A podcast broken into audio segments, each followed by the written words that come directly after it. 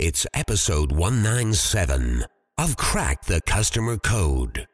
So pull down your safety bar and keep your hands in the vehicle at all times. Customer personas are powerful tools when it comes to marketing products or services. They act as guidelines or heuristics, allowing you to quickly and effectively get a better sense of the customer you are working with. Yep. You've got a lot of persona, Jeannie. I wonder what category you would put me in. well, you know, that's the thing. Uh, personas can be limiting, right? There's a limiting factor here. Heuristics are only helpful when the model itself is strong. If you use a bad model, a bad persona, it's just going to prevent you from understanding the customer. So, that said, how do you determine what makes a good customer persona versus a bad one? How do you create a persona that genuinely enhances the experience and doesn't detract from it? Yeah, a lot of times personas are only used in the sales process, and I've never quite understood that because a good way to think about this is a good persona is a deep one. Personas are often limiting or unhelpful, as you pointed out, because they are just too shallow. And by too shallow, I mean that sometimes they identify the customer only in very basic terms, like reducing someone down to something very simple, like just their job title we're going to target executives of such and such, or we're going after VPs of whatever title they have. And people just we're we're more than titles. I think it's safe to well, say. For the record, I don't think you have a shallow persona. That's so kind of you. Just saying. Well, and I think they can give you a general picture of the person that you are trying to, you know, target or understand more. But I really like to dig into personas and look at them as let's think about this as someone who is motivated or a leader or an innovator. Like, really try to think of what gets them going, not just what title they happen to have on their business card. And to really see the benefit and to really have an effective persona, you need to dig even deeper than that and ask questions of that persona. And I actually have a lot of fun doing this because you can really start challenging yourself on how well do you know your customers? What would they eat for breakfast? And what magazines would they read? All of those things that sometimes are included on a cursory way, but help you really understand who it is you're talking about when you are referring to your customers. And just a little tip it can get a little weird to ask questions of a fictional person. It's sort of like, you know, when you're talking to the dog and you realize the dog's no longer in the room. Who does that, Adam? I know. I just I've heard.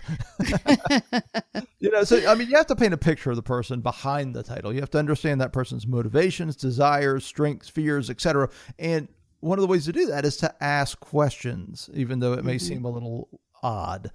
Uh, you because know, you're, you're trying to get at personality, you're, and asking questions is a better way to sort of get to personality. And you hopefully can get from personality to attitudes and behaviors. How would mm-hmm. the person do something? How would the person respond or feel about something?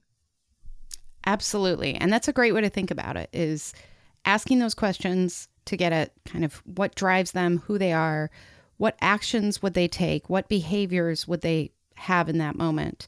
And what you might lead to is, you know, this type of persona, they really want an apology when something goes wrong. But this person over here, this persona, they really want a discount. And so if you can understand who you're dealing with, you can then apply those guidelines to your communications, to your resolutions, to all of those ways that you interact with customers on a daily basis. And so if you figure out that a person is really driven by certain motivators, you can map the customer experience around that, which is really mapping it around them instead of just focusing on how do we sell to this person, you're talking about the entire customer journey and really trying to understand what makes them tick. Yeah, I think personas are so powerful. I just warn to be a little careful that they're not the end all be all.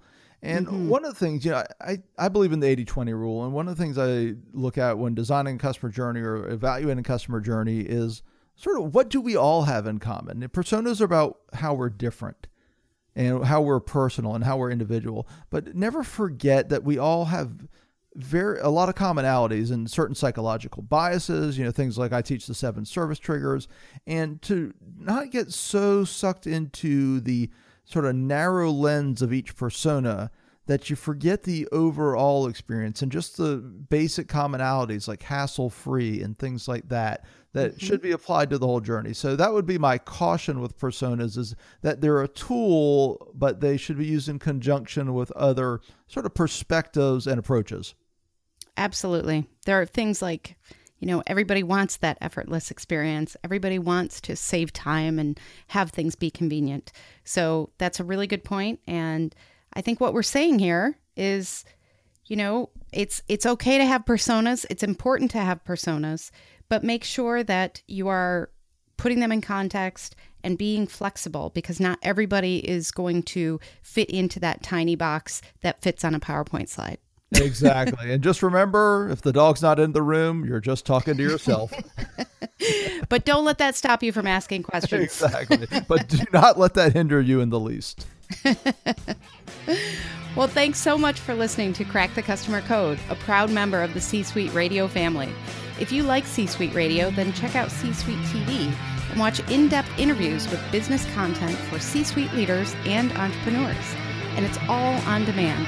Get insider secrets by going to csuitetv.com. And make sure you learn more about Adam at customersthatstick.com. And make sure you connect with Jeannie over at 360connext.com. That is EXT. Until next time, take care of yourself. And take care of your customers.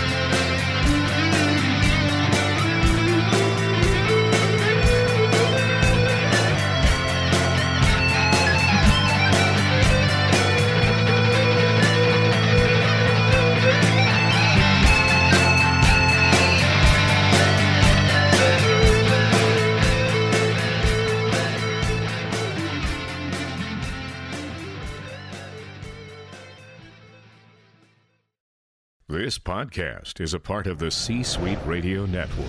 For more top business podcasts, visit c-suiteradio.com.